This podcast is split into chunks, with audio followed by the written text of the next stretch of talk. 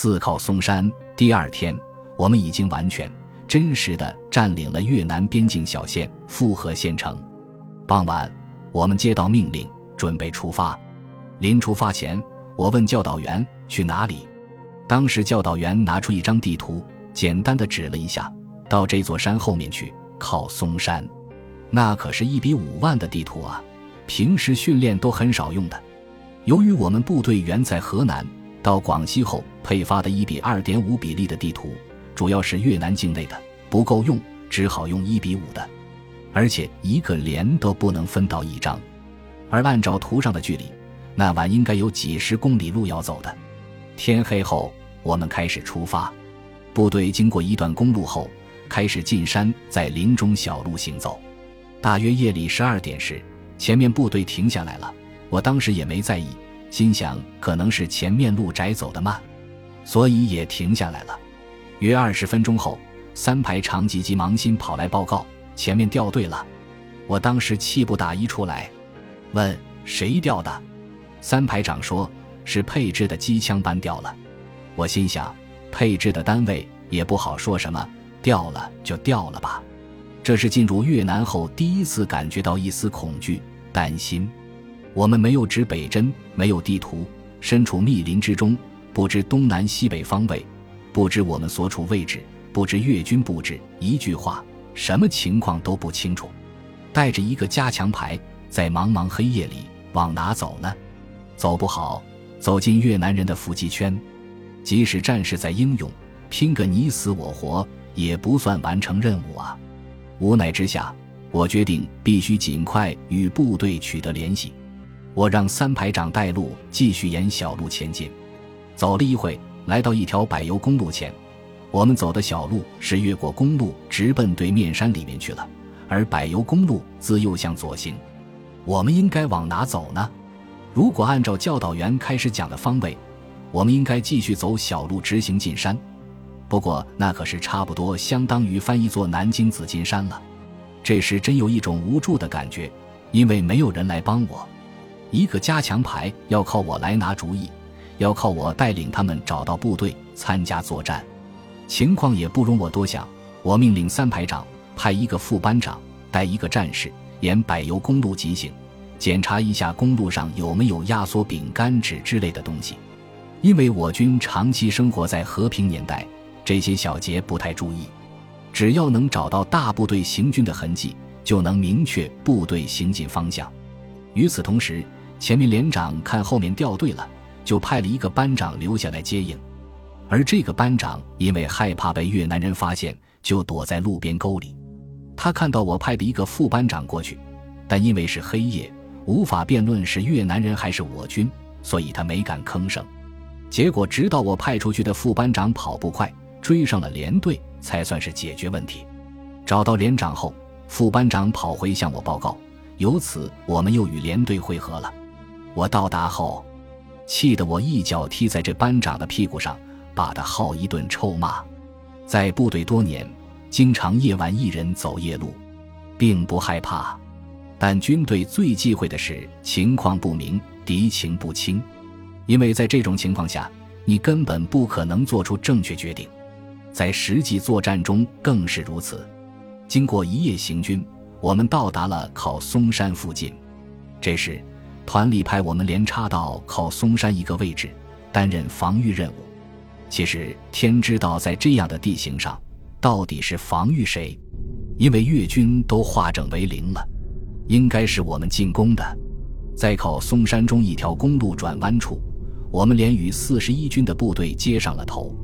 由于周围大部分的部队都是四十一军的，我所在的一百六十二师就我们连插入其中，自然就以他们为主导。根据他们的安排行动，当时我们连把守的地段上正好有一个公路拐弯处，源源不断的军车从此驶过。越南人不断的从公路两侧的密林中向公路上的汽车打冷枪。下午时，一辆卡车正好开到我们眼前的转弯处，越南人一枪打来，卡车一下子翻到小桥下，周围的部队立即组织火力向山上还击。靠近卡车的人都跑去救人，好在司机是被枪声吓了一跳，没把握好方向盘，才导致卡车翻到桥下，人没有受伤。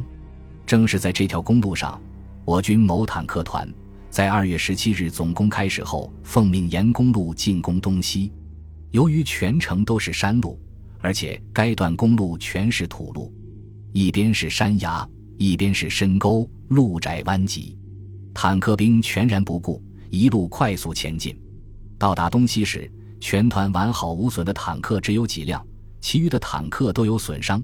轻的是轮子上的叶子板都撞歪或撞掉了，重的是翻到沟里，或者是机械故障停在半路。为了保证进攻的突然性，坦克团不顾一切地向前推进。有坦克陷在坑里时，后续坦克直接从这辆坦克上开过去；有坦克发生机械故障，就用后面坦克将前面坦克推开，保证进攻的不间断。搭乘坦克的随伴步兵的伤亡也不小。由于车速快，怕搭乘坦克时掉下来，有的战士就用绳子把自己拴在车外把手上。途中遇到越南人阻击，有的战士受伤或牺牲了，有的被路边的树木碰伤了，有的在坦克翻到沟下时受伤或牺牲了。结果，这个坦克团从总攻开始三个小时就打到了东西。当我军坦克出现在东西街头时，东西的越南人还以为是他们自己的坦克。还对着坦克挥手呢，因为他们做梦也想不到中国军队会这么快就打到东西。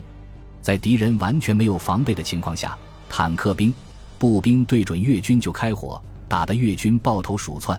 坦克团很快占领了东西，打通了通往高平的另一条信道。因为这一仗，这个坦克团光荣立功。由于越军时常攻击公路上的汽车和部队。我们要担负公路上的警戒，保证信道畅通。入夜后，友邻部队通知我们，夜晚任何人都不行动，原地警戒。发现有人运动就开枪射击，因为运动的不可能是自己人。那一夜晚上不时有零星枪声，自天黑开始到天亮就没有停过。这一晚，我们已经明显的感觉到部队在战斗中成熟起来了。战士们听到枪声，已经不像开始那样敏感和紧张，遇到敌情时也显得从容多了。在这种血的考验和磨练中，人就是比和平时期要成长得快得多。入夜后，我和本连上士、炊事班负责采买之人靠在一棵树下休息。突然，啪啪几枪打过来，子弹呼啸而过，有一枪就打在我们靠的那棵树上。我赶紧爬起来。看看上士，在月光下，他的脸显得苍白，人一动不动。我以为他中弹了，我推推他怎么样？他说没事，我这才放心。这是进入越南后第一次子弹离我这么近。这一晚没有大事。第二天在阵地周围四下转转，看到友邻部队在烧路边的房子，杀猪抓鸡，心想这个部队怎么这样？三大纪律八项注意不要了。其实他们就比我们早一个白天进入越南，后来才感觉到，当你遇到同样的遭遇或情况后，反应都会是一样的。本集播放完毕，感谢您的收听，喜欢请订阅加关注，主页有更多精彩内容。